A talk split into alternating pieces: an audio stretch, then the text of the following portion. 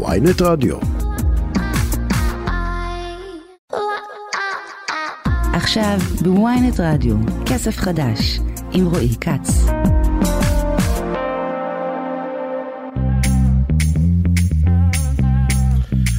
כסף חדש, הרצועה הכלכלית של ynet רדיו, כל יום, 4 עד 5, כאן ynet רדיו, שלום לכם, שבוע טוב, אני רועי כץ.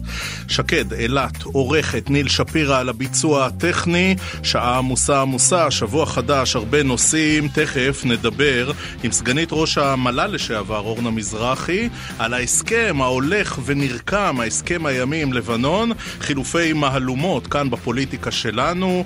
נתניהו אומר, נכנע באופן מביש לאיומים של נסראללה. לפיד אומר, אנחנו עדיין בוחנים את זה משפטית, אבל uh, כמובן מגן, מגן מאוד על ההסכם שמצליחים שם לארגן מול השכנה מצפון. נדבר גם פוליטיקה, נדבר יוקר מחיה, נדבר התפתחויות ברפורמה ביבוא, את כל הדברים האלה נעשה עם יושב ראש מפלגת חופש כלכלי, חבר הכנסת סגן השר אביר קארה. נדבר גם עם מירב קריסטל, כתבת הצרכנות של ynet וידיעות אחרונות, גם על הרפורמה ביבוא. גם על אושר עד, רשת דיסקאונט שהתחילה למכור עגלות של תינוקות בוגבו במחירים, לא נגיד אה, שווים לכל נפש, אבל הרבה הרבה יותר זול. האם זה יבוא מקביל? האם זה מלאים? האם זה רפורמת יבוא? עוד מעט אנחנו נברר את כל הדברים האלה. מחר צפויה החלטת ריבית של בנק ישראל, ברור לנו שהריבית תעלה, לא כל כך יודעים למה. ננסה גם להבין מה קורה בכלכלות העולם בעקבות החלטות הריבית השונות.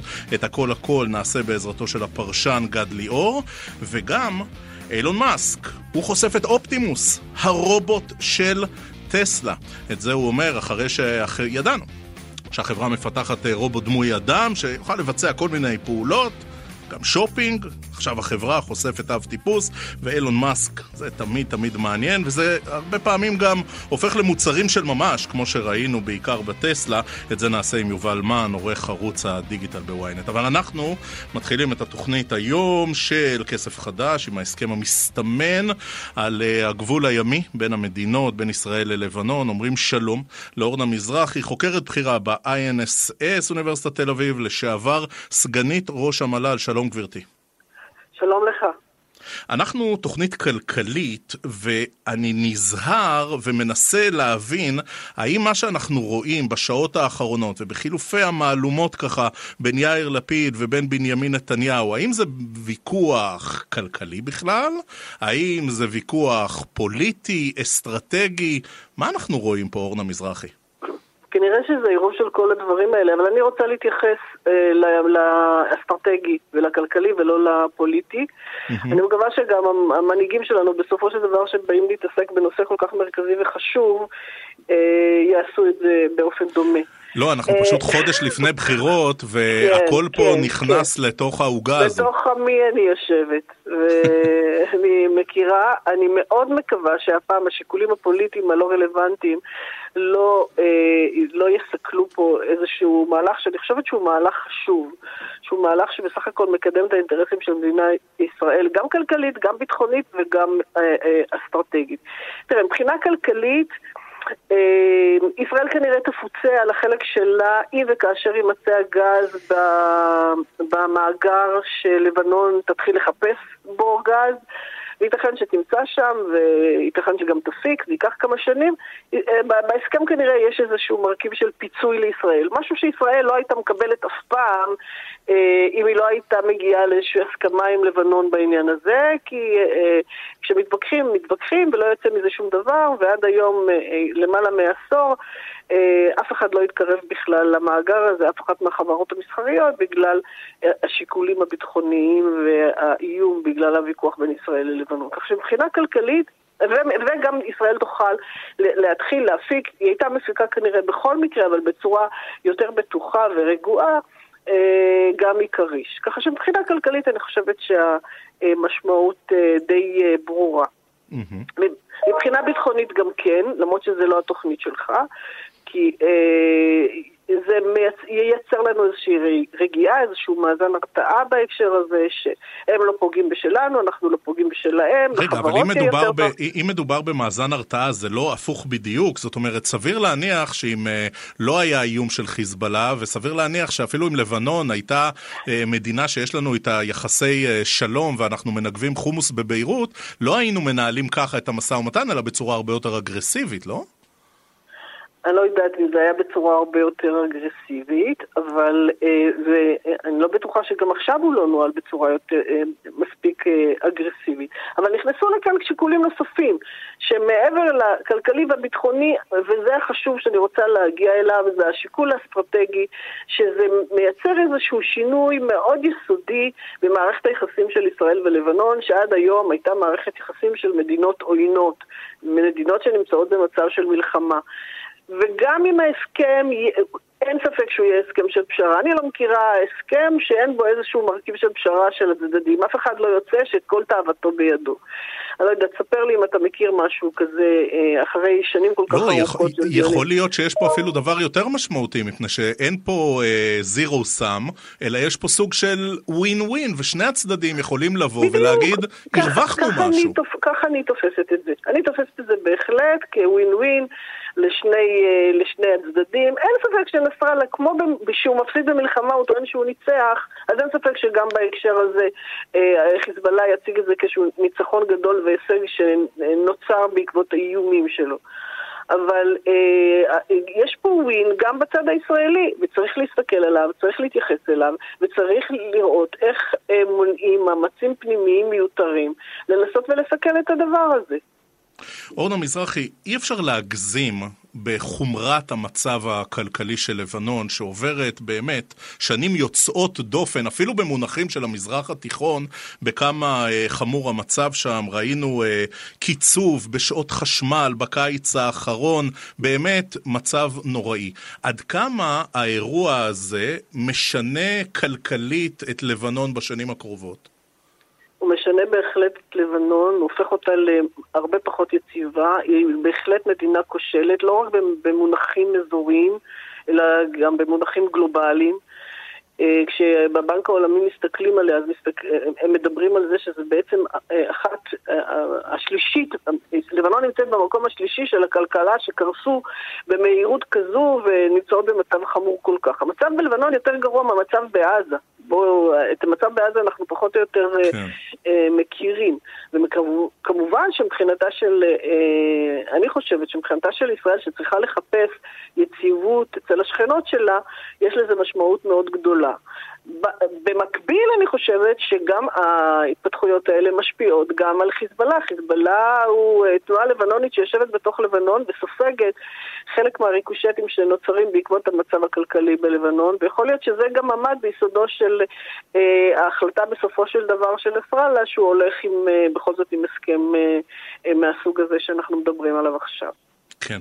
אורנה מזרחי, לשעבר סגנית ראש המל"ל, את יודעת, הגז הישראלי גרם לכל מיני uh, תהליכים במזרח התיכון שהיינו כחולמים. אנחנו רואים את נכון. ההתקרבות מול טורקיה, אנחנו נכון. רואים מה קורה מול מצרים וירדן. נכון. יש סיכוי, אולי זאת באמת אופטימיות יתר, אבל שזה גם יוביל לשיתוף פעולה כלכלי רחב יותר עם לבנון, אפילו בעתיד הרחוק, הרי כשהאסדות ישבו כל כך קרובות אחת לשנייה, אתה אומר לעצמך, אולי, אולי יהיה פה איזה סוג של שלום כלכלי.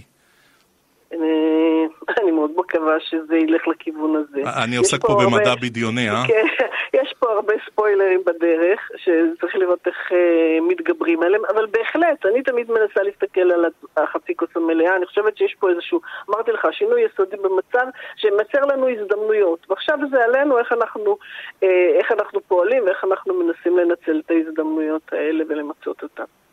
עכשיו, כשאנחנו uh, מסתכלים על חלק מההתנגדויות הפוליטיות בישראל, הן מכניסות גם uh, מרכיבים ביטחוניים מובהקים. הם אומרים, אנחנו לא יודעים לאן ילך הכסף. אנחנו, הם אומרים, יכול להיות שהכסף הגדול של הגז יגביר במידה מסוימת את ההתחמשות של חיזבאללה. אין דרך לבקר את זה, אין דרך לנטר את זה. אני לא יודעת, אני לא מכירה את מאפייני ההסכם ומה נקבע לגבי הדברים האלה. אה, אם זה הולך לאוצר הלבנוני, אז אה, יכול להיות שיש צדק, אה, צדק חלקי בדברים של מי שטוענים ככה, שיכול להיות שזה גם יגיע לידיו של, של חיזבאללה. זה לא יגיע לידיו של חיזבאללה ישירות, כי אני לא רואה איך חיזבאללה מנהל מערכת מושחתת עד כדי כך מול החברות הבינלאומיות בהקשר הזה של הפקת הגז.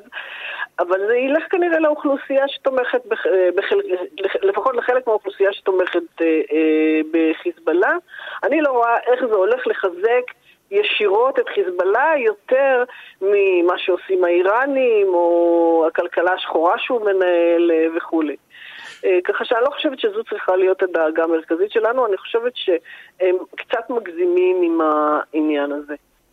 עכשיו, עד כמה אה, אנחנו זוכרים מאיומים של אה, מזכ"ל חיזבאללה חסן נסראללה, הוא אמר אני יכול אה, לתקוף מל"טים, את האסדה שבמאגר הגז כריש, עד כמה אסדת גז בצפון מדינת ישראל באמת חשופה לאיומים האלה של ארגון טרור? הרי ברצותו מזכ"ל חיזבאללה עוד שנתיים שלוש יכול לחזור לנעימות האלה ממש, ולא משהו מהדברים המאוד מתונים שהוא אמר אתמול, על אנו עומדים בפני ימים מכריעים, וההצעה היא צעד חשוב מאוד. יש לנו את צה"ל, שכחת. אה, תראה, בחודשים האחרונים צה"ל יצר מעגלי אבטחה מאוד מאוד הדוקים סביב אה, אסדת כריש, וגם, לדעתי, גם עם נסראללה, אני מוכנה אה, להתנבא על העניין הזה לפחות, שגם אם נסראללה היה מנסה ולא שולח מל"טים שהם לא חמושים, אלא מל"טים תוקפים כדי לתקוף את האסדה, שהוא לא בדיוק היה מצליח והם היו מיירטים אותם בדרך. אסור לנו לזלזל ביכולתו של צה"ל להתמודד עם הדברים האלה. לוקחים בחשבון את כל ההיבטים האלה של אה, האיומים מסביב על האסדות, ונעשים כל הצעדים הנדרשים. חיל הים מתחמש בה. במה שנדרש לעניין הזה, ו... ולכן אה, יש את אה, ההגנה האווירית וכולי. אני, לכן אני... זאת אומרת, זה לא פקטור. שהוא, זה לא שזה לא פקטור, זה חשוב, וזה זה גם, אה, צה"ל אחר כך נדרש לזה, וזה על חשבון דברים אחרים וכולי, אבל זה לא משהו שאי אפשר להתמודד איתו. זה משהו כן. ש, אה, שאפשר להתמודד איתו, ולא במחירים אה, זולים במיוחד, אה, וזה משנה קצת סדרי עדיפויות.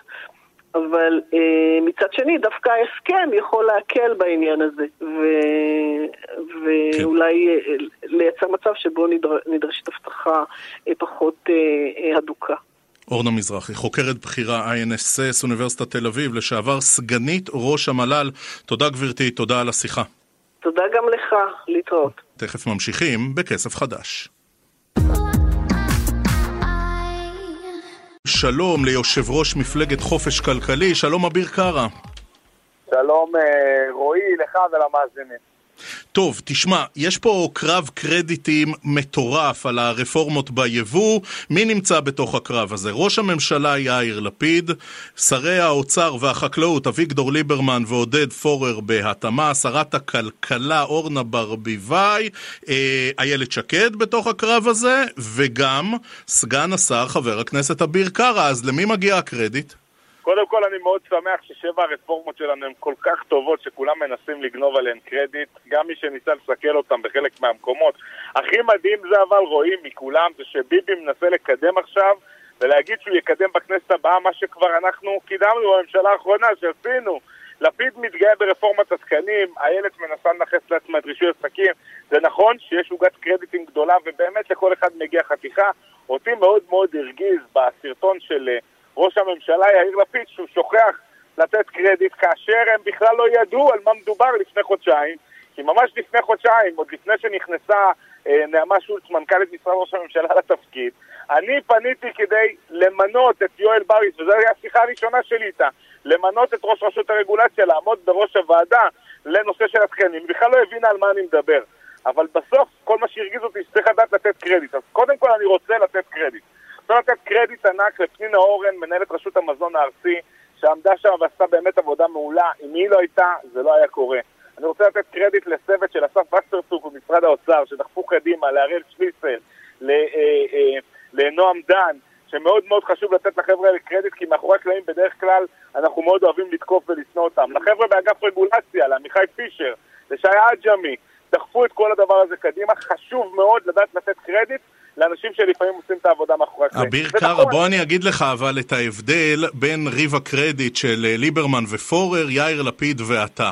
הם, אין להם בעיה של אחוז חסימה, ולך יש.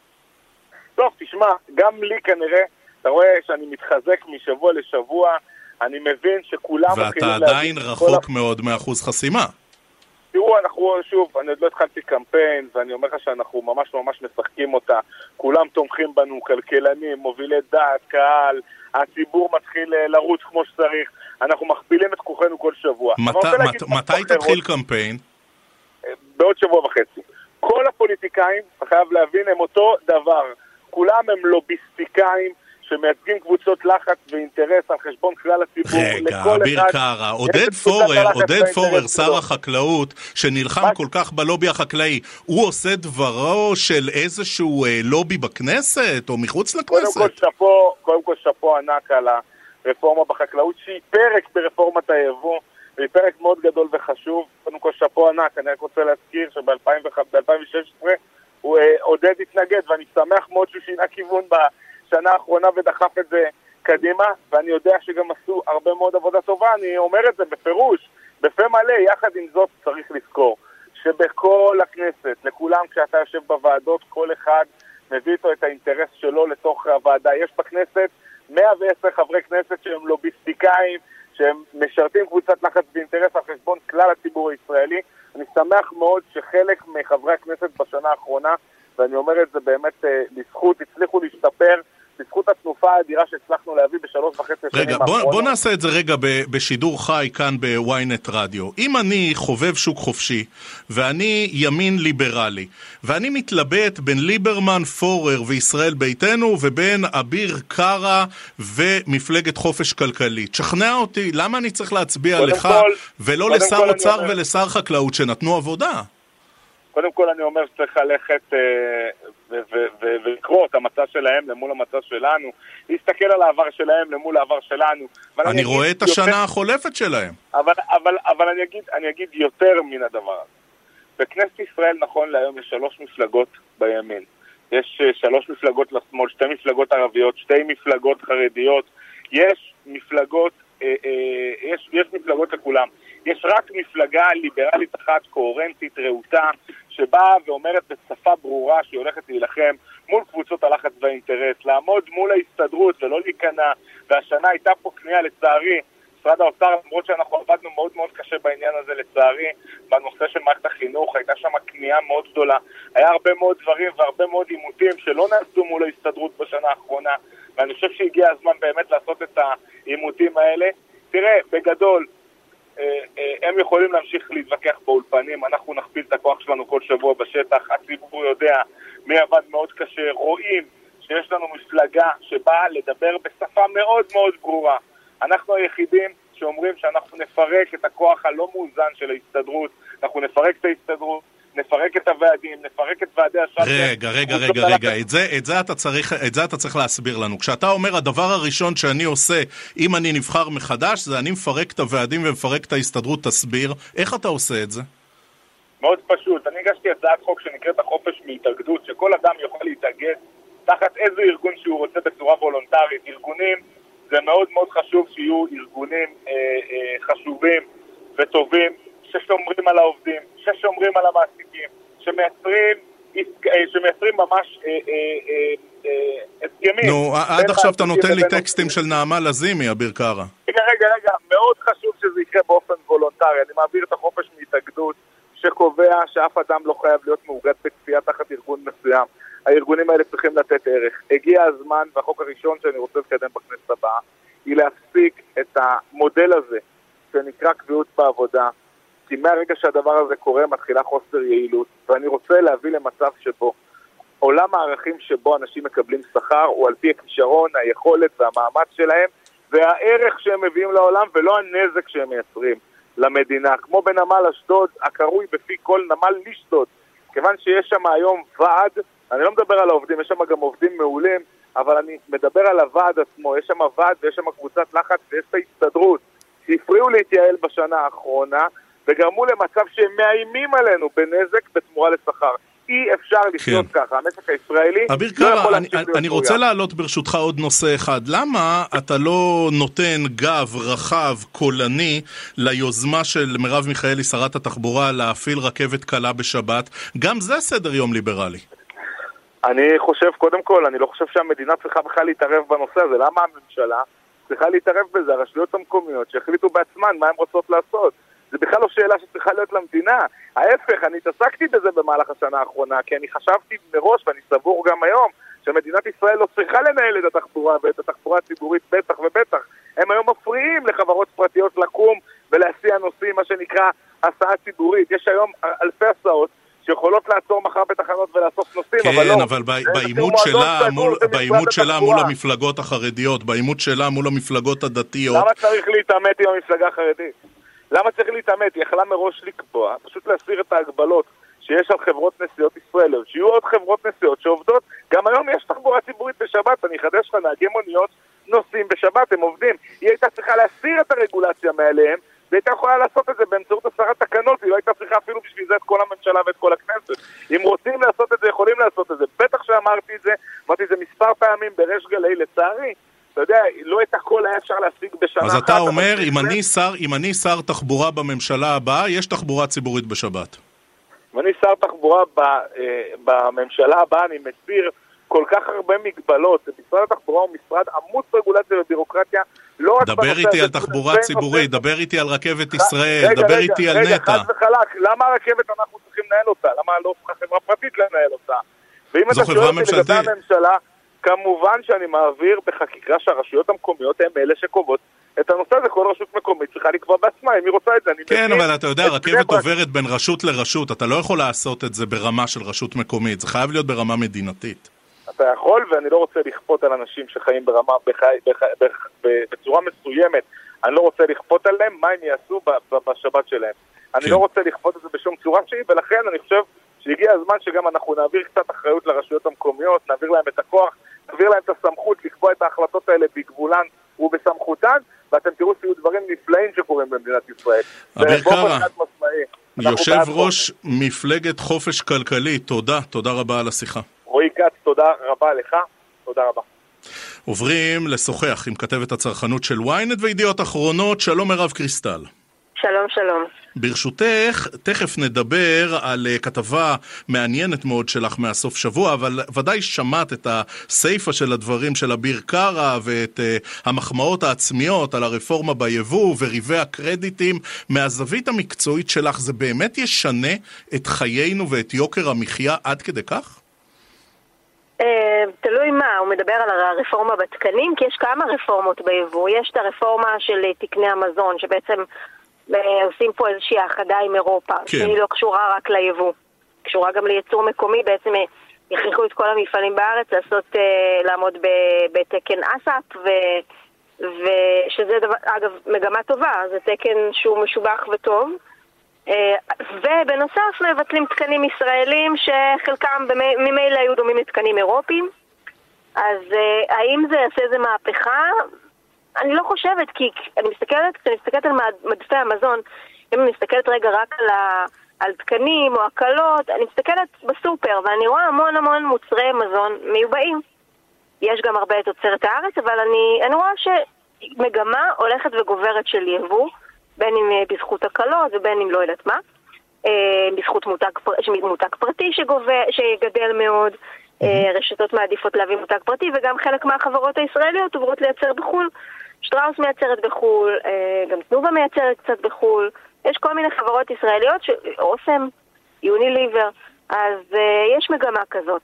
האם אני רואה כאן איזה חסמים אדירים ליבוא מזון? אני לא רואה את זה רק משום העובדה שאני מסתכלת מול העיניים שלי ורואה המון יבוא. זאת אומרת שאם היה נורא נורא נורא קשה לייבא מוצרים לארץ, לא הייתי רואה כל כך הרבה יבוא על המדפים. אז אני לא יודעת עד כמה קשה... אז מה זה, זה באמת קרב קרדיטים כזה, שאנחנו רואים את ראש הממשלה, כן. לפיד בתוכו ואת עודד פורר בתוכו. ועוד אורנה ברביבאי בתוכו, זה, זה, זה, זה הכל פוליטיקה? זה כאילו שאומרים בוא עכשיו נפתח את הכל ליבוא, אבל רבותיי, תלכו לסופר רגע, יש המון יבוא על המדפים. אני לא מדברת על תוצרת חקלאית שזה קצת משהו שונה, אבל תסתכלו על המדפים, המון תוצרת יבוא. ואגב, זה טוב שיש הרבה יותר תוצרת ישראלית, כי ככה זה בכל מדינה. תלך גם לאיחוד האירופי, אתה תראה באיטליה יותר מוצרים מאיטליה, אתה תראה בגרמניה יותר מוצרים מגרמניה, זה, זה בסדר שיש תוצרת מקומית, לא, אבל נפתח את הכל ליבוא. אז קודם כל יש הרבה יבוא על המדפים. דבר שני, בואו נראה את ההוזלות האדירות, איפה הן? עכשיו, מותג פרטי, למשל, שזה של רשתות כמו שופרסל, רמי לוי, יש כל מיני רשתות שיש להן מותג שהוא על שמן. נכנס לארץ כבר לפני הרבה שנים, במחירים נמוכים יותר מהמותג ה... אתה יודע, במבה אוסם, אז יש במבה שופרסל, סתם אני ממציאה, כן? כן. אז אה, ש, אה, המחיר באמת יותר נמוך. אבל אנחנו רואים א', תחילה למעלה של המחירים של המותג הפרטי, ואיזושהי התקרבות של המחירים של המותג הפרטי למותג המותג, ואני לא רואה איזו מגמה של הוזלה והוזלה והוזלה והוזלה של מוצרי היבוא של המדף.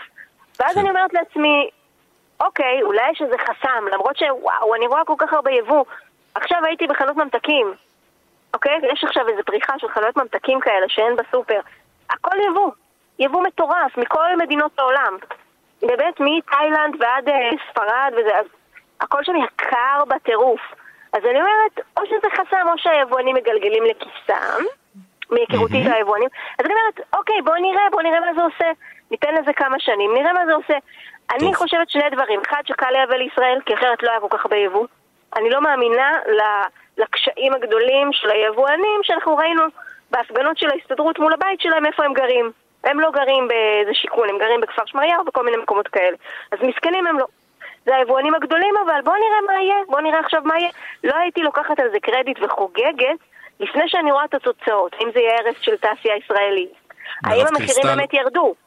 כן. בואי ברשותך אה, נעבור לכתבה משמעותית שלך מסוף השבוע שמספרת על זה שברשתות דיסקאונט, ברשת דיסקאונט, באושר עד, התחילו למכור עגלת תינוקות, עגלת יוקרה, כן, של אה, בוגבו, ואתה אומר לעצמך, טוב, רגע, אה, מה זה עושה פה? אנחנו התרגלנו לראות את זה בחנויות אחרות לגמרי ובמחירים נכון. גבוהים הרבה יותר, איך זה קרה? נכון, אז זה יבוא מקביל. כנראה בעצם הרשת שהיא, באמת, באמת הבעלים שלה מאוד אה, ממולחים וטובים בלהביא אה, סחורות לארץ, מצאו איזשהו מלאי והביאו אותו לארץ. האם זה יימשך, האם זה יימכר ככה לאורך זמן? לא. לכן מי שצריך אה, זה מהלך זמני? עכשיו. לדעתי כן. בדרך כלל יבוא מקביל, יש יבואנים מקבילים שמביאים באופן קבוע, אבל בדרך כלל יבוא מקביל ברמת מחירים כזאת, לדעתי זה זמני. כי אתה עולה על איזשהו מלאי, אתה קונה אותו, מביא לארץ, אתה לא יודע אם הוא יתחדש. אולי, אולי הוא יתחדש, אולי הוא יימשך. מה שבטוח מי שאוהב את המותג, מי שצריך עגלה, שיקנה עכשיו, זה מחיר מעולה. אה, אני לא חושבת שזה קשור להורדת המכס, כי המחיר של בוגבו זה מותג יוקרה, אבל בישראל יש לו כמה מתחרים שהתחזקו על חשבונו. ואז בעצם בעבר הוא היה נמכר רק ברשתות יקרות, כדוגמת שילב, שהיא יחסית יקרה, ואז הוא התחיל להימכר ברשתות יותר זולות. יש הרבה רשתות דיסקאונט למוצרי תינוקות, ובעצם שם התחילו לחתוך את המחיר שלו.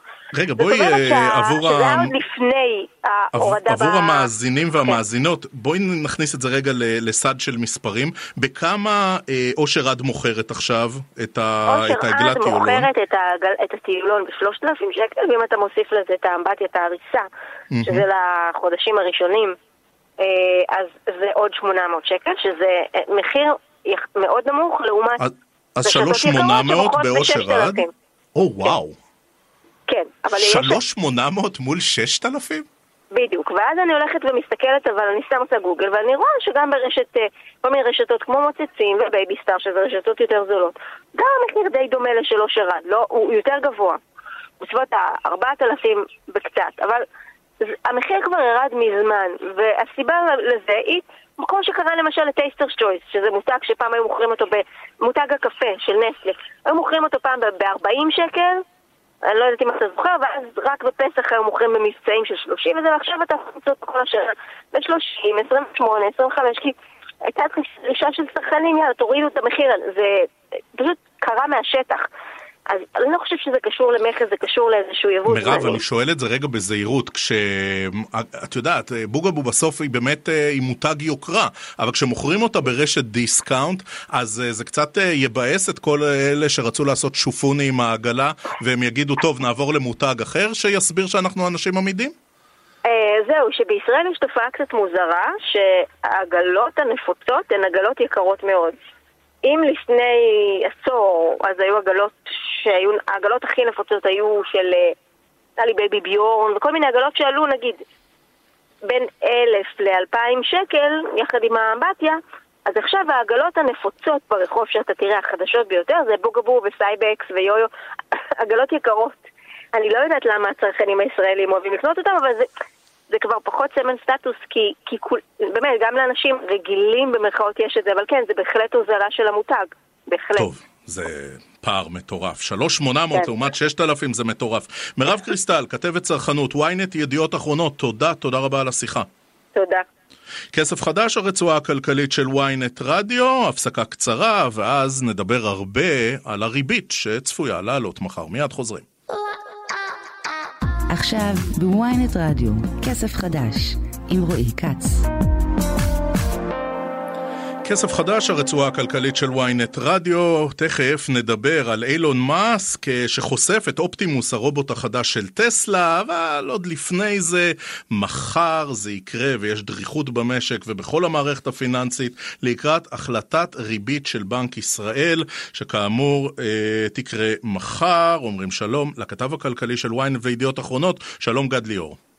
שלום רב. טוב, אמ, אנחנו יודעים שנחטוף, אבל אנחנו לא יודעים כמה? בדיוק הגדרת את זה נכון. תראה, היו לנו כמה שנים טובות של שקט. לא היו שינויי ריבית. פעם אחת בשלוש שנים עלה ברבע אחוז, ירד. מאז חודש אפריל אנחנו נמצאים בתנופה של העלאות ריבית. היינו בעשירית האחוז ריבית בסיסית בישראל באפריל. אנחנו כעת כבר עומדים על שני אחוזים. ככל הנראה, מחר אחר הצהריים יודיעו לנו שאנחנו או בשניים וחצי אחוזים, או בשני אחוזים ושלושת רבעי, שזה אומר כבר אה, ריבית פריים אה, מאוד אה, מאוד גבוהה. כן, אז כאמור זאת תהיה העלאה החמישית השנה, ובעצם ההתלבטות זה על גובה העלאה. נכון, ולמה צריך להעלות ריבית? אין ברירה, יש עליות מחירים אצלנו פחות מאשר ברוב מדינות העולם. היום שוב בדקתי, לא מצאתי מדינות עם אינפלציה כל כך נמוכה, אני לא בדקתי כל מדינה בעולם. מבין המדינות המתקדמות אין, כנראה רק שווייץ ויפן קצת מפגרות אחרינו. רוב מדינות העולם עם אינפלציה של עשרה אחוזים, תשעה אחוזים, קצת יותר משמונה אחוזים, אין ארבעה אחוזים ושש עשיריות, אבל, אבל, היעד שקבעה הממשלה הוא אחד עד שלושה, אחוז אחד עד שלושה אחוזים לשנה, ומדובר בסטייה גדולה כשאנחנו נמצאים ביותר מארבעה אחוזים וחצי, ופרט לכך יש בצנרת התייקר, התייקרויות נוספות, רק דוגמה, חברת יוניליבר הודיעה שהיא תייקר מוצר, מוצרים רבים אחרי החגים, מחירי המים כנראה התייקרו, צפויה כנראה בתחילת השנה עוד התייקרות של מחירי החשמל, זאת אומרת כל הדברים האלה נלקחים בחשבון על ידי בנק ישראל, שיש לו תפקיד עיקרי אחד לפי חוק. לשמור על יציבות המחירים בישראל. גד ליאור, אנחנו ראינו, אנחנו ראינו שההעלאות הקודמות של הוועדה המוניטרית של בנק ישראל ושל הנגיד עשו את העבודה. ראינו שיש אה, צמצום במשכנתאות ויש גם צמצום בנטילת אה, הלוואות, אז למה לא מחכים, נגיד כמו שאומרים חלק מראשי המגזר העסקי, למה לא מחכים פרק זמן נוסף, אלא אה, הנגיד ככל הנראה מחרה מחזיר מחזיק אחרי פאוול בארצות הברית ואחרי הנגידה של הבנק המרכזי באירופה, והולך לנקוט אה, העלאה אגרסיבית. אז למעשה, בשאלה שלך, ענית. א', אנחנו לא מנותקים, אנחנו לא איזה אי רחוק אה, שלא יודעים מה נרזה מסביב. כל העולם מעלה ריבית, אנחנו קשורים בעניין הזה, בעולם יש אינפלציה, היא עלולה לגדול ולהגיע גם אלינו, גם השיעורים ההם. אין לנו חסינות, יש אמנם כל מיני חיסונים, אבל אין חיסון נגד אינפלציה. ופרט לכך, הם, אני אומר חד וחלק, יש לנו פה מערכת פוליטית בלתי יציבה לחלוטין. שאלה גדולה היא האם אחרי הבחירות שיהיו ממש בעוד חודש, תהיה פה ממשלה או לא תהיה פה ממשלה, ואת כל הנתונים האלה בנק ישראל לוקח בחשבון כשהוא מחליט על העלאות ריבית, ואני יכול לומר כך, העלאת הריבית כרגע היא לא נוראית, היא עלולה להיות נוראית אם נעלה לחמישה, שישה, שבעה אחוזים בפריים. אנחנו עוד לא שם, אולי נוכל לעצור בדרך אם המחירים לא מאוד מאוד יתייקרו בקרוב. גד, בינתיים שוק העבודה הישראלי, הנתונים הם, אה, הם, הם טובים בצורה כמעט בלתי סבירה. עכשיו, אם אה, עוד העלאת ריבית, עוד העלאת ריבית, תגרום חלילה להאטה, תגרום חלילה למיתון, אנחנו נראה את הנתונים האלה גם בנתוני האבטלה. אז אני יכול לומר לך שגם הנגיד האמריקאי וגם בשיחה איתי הנגיד הישראלי, פרופסור אה, אמיר ירון, הם אומרים חד וחלק, כרגע מה שמדאיג אותנו זאת האינפלציה. הרבה יותר מאשר אם יהיה מיתון או האטה. מיתון או האטה אפשר להחזיק מעמד. באינפלציה, אנחנו זוכרים מה היה פה באינפלציה של 500 אחוז, אנחנו מאוד רחוקים מזה. אבל גם 20 אחוז זה רע מאוד. מי שהכי סובל אלה העניים, אלה חסרי כל. מי ש... עושה דווקא חיים אלה עשירים שמכניסים את הכספים שלהם לכל מיני תוכניות שנותנות ריבית גבוהה. אז כרגע את הנגידים בעולם מדאיגה מאוד האינפלציה ופחות ההאטה. בינתיים, אני רוצה לומר כאן, לעודד את המאזינים mm-hmm. ולעודד כל אחד שחושב שאולי יהיה רע. אין שום סימני האטה במשק הישראלי, אין סימני האטה. לא האטה ולא מיתון לפי שהמשק פועל בצורה מלאה יחסית. נכון שהצמיחה עלולה לרדת, אבל עדיין המשק מאוד מאוד בפעילות גבוהה ואנחנו רחוקים מאוד ממיתון. כן. טוב, אז ההשפעה על הבורסה היא ברורה, מפני שכשמעלים ריבית, הבורסות סופגות אה, מכות. ספר לנו, גד, אה, על פי הערכות, וכמובן מתוך המומחיות שלך, איך זה ישפיע על הדולר שקל? אז כאשר הריבית עולה, אז אה, באותה מדינה שהריבית על המטבע שלה עלתה, לרוב המטבע מתחזק. אז עד עכשיו, בימים האחרונים, הדולר מאוד התחזק בגלל העלאת הריבית בארצות הברית. גם האירו התאושש לתקופה מסוימת שהייתה עליית ריבית שם, ומחר צפוי, אה, צפויה העלאת ריבית. אם היא תהיה גבוהה, למשל שלוש רבעי אחוז, אני מניח, שוב, אתה יודע למי ניתנה הנבואה, אני מניח ש... אה, השקל יתחזק קצת בימים הקרובים ביחס לדולר, לאירו ולמטבעות אחרים ואם הריבית תמשיך לעלות פה זה מה שיקרה. כרגע אני לא רואה סיבה מיוחדת שהשקל בישראל אה, מאוד יתחזק, זאת אומרת הדולר ימשיך להיות בסביבות שלושה שקלים וחצי, שזה הרבה יותר מאשר לפני בערך עשרה חודשים, כשהיה, נרשם פה שער של שלושה שקלים וארבע אגורות, שעוד רגע היינו פחות משקולות משלושה שקלים. אז לפי שעה אה, אני חושב שתהיה יציבות, והדולר לא כל כך יתחזק עוד בגלל שהריבית בישראל עולה. איזו רכבת הרים זו. גד ליאור, פרשן כלכלי, ynet, ידיעות אחרונות. גד, תודה, תודה רבה. תודה רועי. עכשיו אנחנו רוצים לדבר על רובוט חדש לטסלה. רק בשנה שעברה אמר אילון מאסק שהחברה מפתחת אה, רובוט אה, שיזכיר אה, אדם שיכול לעשות מגוון של פעולות ועכשיו החברה חושפת אב טיפוס. שלום, לעורך ערוץ דיגיטל בוויינט, שלום יובל מן. היי, מה העניינים? אני בטוב. אה, אתה יודע, כשמדברים על אילון מאס זה תמיד נשמע כל מיני דברים מופרכים כאלה, וכשהוא עוד אה, שם אה, תג מחיר כזה די סביר של 20 אלף דולר, אתה בכלל מגחך, אבל אז אתה נזכר שככה גם דיברנו על טסלה. נכון, אתה לא תמיד יודע מתי לקחת אותו ברצינות ומתי לא. אה, בטח כשבשנה שעברה הוא הציג אה, ב-AI Day, ביום הבינה המלאכותית של טסלה, הוא העלה לבמה רקדן בחליפה של אה, רובוט. אה, במין הטרלה כזאת, אה, כשהוא הודיע שטסלה מפתחת רובוט הומנואידי ואנשים לא ממש ידעו איך אה, לאכול את הדבר הזה. אז בסוף השבוע הוא באמת חשף בפעם הראשונה את האב טיפוס של הרובוט הזה שנקרא אופטימוס. מה, הומאז' לאופטימוס פריים? הרובוט ריק? שאלה טובה, צריך לשאול את אילון מאסק. וצריך להגיד ש... זאת אומרת, זה לא... אין פה איזו פריצת דרך מאוד גדולה. אה, אילון מאסק בעצם אה, הציג רובוט, אה, רובוט הומנואידי מאוד בסיסי, הוא יודע לעשות כמה צעדים, הוא יודע לנופף לשלום, כמה תנועות של ריקוד קטנות, אבל לא ראינו פה איזה רובוט, כמו, כמו שהוא דיבר עליו, על איזה רובוט שבאמת יחליף את בני אדם בכל מיני משימות מסוכנות, במפעלים, ילך במקומם למכולת ויקנה בשבילם אוכל ושתייה. זה רובוט בשלבים מאוד מאוד מתקדמים, ושים לב שהוא לא דיבר לא על תאריך השקה ולא על מחיר, זאת אומרת הוא אמר זה כנראה יהיה יותר זול מ-20 אלף דולר, אבל לא נקב במחיר רשמי וגם הוא לא אמר מתי הרובוט הזה יהיה זמין לקנייה. סליחה, אני פה מעיד על הבורות שלי, מהו רובוט הומנואידי?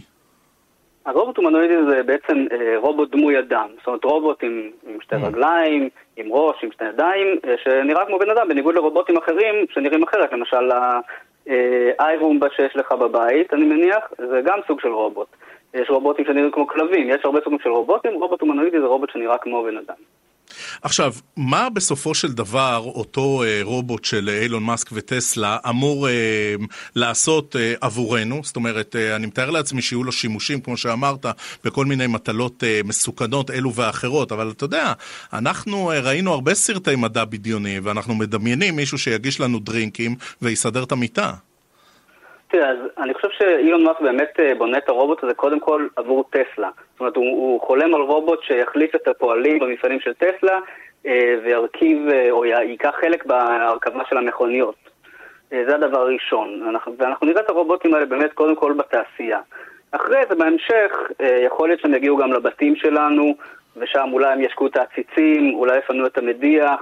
ואולי עוד כל מיני מטלות אה, משעממות ושנואות שאנחנו לא כל כך אוהבים לעשות, אבל אני באמת חושב שיש עוד לא מעט שנים עד שנראה את זה באמת קורה. אה, הרובוט הזה ממש, אה, אתה יודע, ב-early days שלו, כמו שאפשר להגיד. עכשיו, אם אנחנו כבר מדברים רובוטים, ואם אנחנו כבר כולנו קראנו אסימוב, אז רגע, הוא, הוא אוטונומי, הוא מופעל מרחוק, יש לו... אה, מה, מה בסיס הפקודות שהוא מקבל? תראה, אז, אז השאיפה היא כמובן... אתה שם לב לשאלות הגיקיות, כן? כי... ברור. אז תראה, בסופו של דבר ברור שהשאיפה היא שזה יהיה רובוט אה, אוטונומי, שאתה יודע, יוכל לקבל החלטות בזמן אמת בעצמו. זאת אומרת, אנחנו לא... אה, זה לא יהיה רובוט שאתה יודע, אה, חלילה לא יוכל אה, לגרום נזק לבני אדם, או אתה יודע, אנשים הרבה פעמים מפחדים שה-AI ישתלט על האנושות. אנחנו עדיין מאוד רחוקים מזה, אבל כן, אתה יודע, אם הוא יצטרך לצאת לרחוב וללכת להתכונן לחנות, הוא יצטרך לקבל המון החלטות בדרך. אתה יודע, מתי לחצות את הכביש, מתי, אתה יודע, אפשר לדבר עם המוכר ומתי לא. אז הוא כן, תהיה לו מידה של אוטונומיה. כמה מידה של אוטונומיה יש לו היום, אני לא יודע, אי אפשר לדעת, כי באמת ראינו תסוגה מאוד מאוד קטנה. אני מאמין שמעט מאוד. עכשיו, אילון מאסק, הוא uh, חשף את uh, אופטימוס, שעליו אנחנו מדברים, במסגרת אירוע יום הבינה המלאכותית של טסלה, זה קרה בקליפורניה, בפאלו אלטו. עד כמה הדיבור של כולם על זה, עד כמה הבאז הזה, הוא גם אירוע פיארי של אילון מאסק, שלא זר לעניינים האלה, וגם לא זר לקושי לגייס ככה כוח אדם, שרוצה תמיד להיות בחזית המדע והתעשייה. נכון, אז אתה צודק, אצל אילון מאסק תמיד אה, קשה להבדיל כמה זה, אה, אה, כמה מדובר במוצר אמיתי וכמה מדובר בתעלול של PR. אז אני חושב ש, שבהחלט אילון מאסק נהנה מהכותרות האלה שהוא מקבל, כותרות ראשיות בכל אתרי הטכנולוגיה והכלכלה בעולם. זה בטח עוזר לו היום קצת לפני המשפט של טוויטר נגדו, אתה יודע, לקבל קצת כותרות mm-hmm. חיוביות. מצד שני, אתה יודע, אם מישהו יכול לקדם את הנושא הזה של רובוט הומנואידי שיעזור לאנושות. אה, אילון מאסק הוא בהחלט אה, הבן אדם הנכון, ראינו מה הוא עשה עם עולם הרכב, ראינו מה הוא עשה בחלל, בהחלט יכול להיות שהוא גם האיש הנכון שיצעיד את התחום הזה קדימה, וזאת אני חושב הנקודה החיובית של כל הסיפור הזה. הרובוט, אתה יודע, צעד קטן לרובוט, צעד גדול לאנושות אולי. אה, סליחה על הפרובינציאליות, אבל אה, אילון מאסק זה נחמד, פאלו אלטו, קליפורניה זה גם נחמד. מה, מה קורה פה? יש אה, חברות ישראליות שמתעסקות בזה? יש אה, כיוונים של אה, סטארט-אפים ישראלים ש, שהם ככה מעניינים? אולי אין להם את השם הגדול של טסלה, אבל מעניין מאוד לשמוע מה הם עושות? בהחלט. אז יש שתי חברות שאנחנו יודעים עליהן. יש את uh, Unlimited Robotics, שהרובוט של הגרי אה, זה גם רובוט הומנואידי והוא כבר מוצב בבית חולים, הוא מוצב בבית מלון, הוא עוזר לצוותים שם עם כל מיני משימות אה, מאוד בסיסיות. אה, צריך להגיד, זה גם לא רובוט מאוד מאוד מתקדם, אתה יודע שאפשר לנהל איתו שיחה עמוקה ויכול באמת, אתה יודע, לצאת אל הרחוב ולקנות עבורך מצרכים. ועוד רובוט מסקרן זה של חברה, חברה שנקראת מנטי רובוטיקס, שהמייסד שלה זה אמנון שעשוע ממובילאיי. Mm-hmm. אה, וגם היא עובדת על רובוט הומנואידי, אבל החברה הזאת בעצם עוד לא חשפה את עצמה ואת המוצר שלה, וזו באמת שאלה מסקרנת, מה בדיוק היא מפתחת ומתי אה, נראה את הרובוט שלה.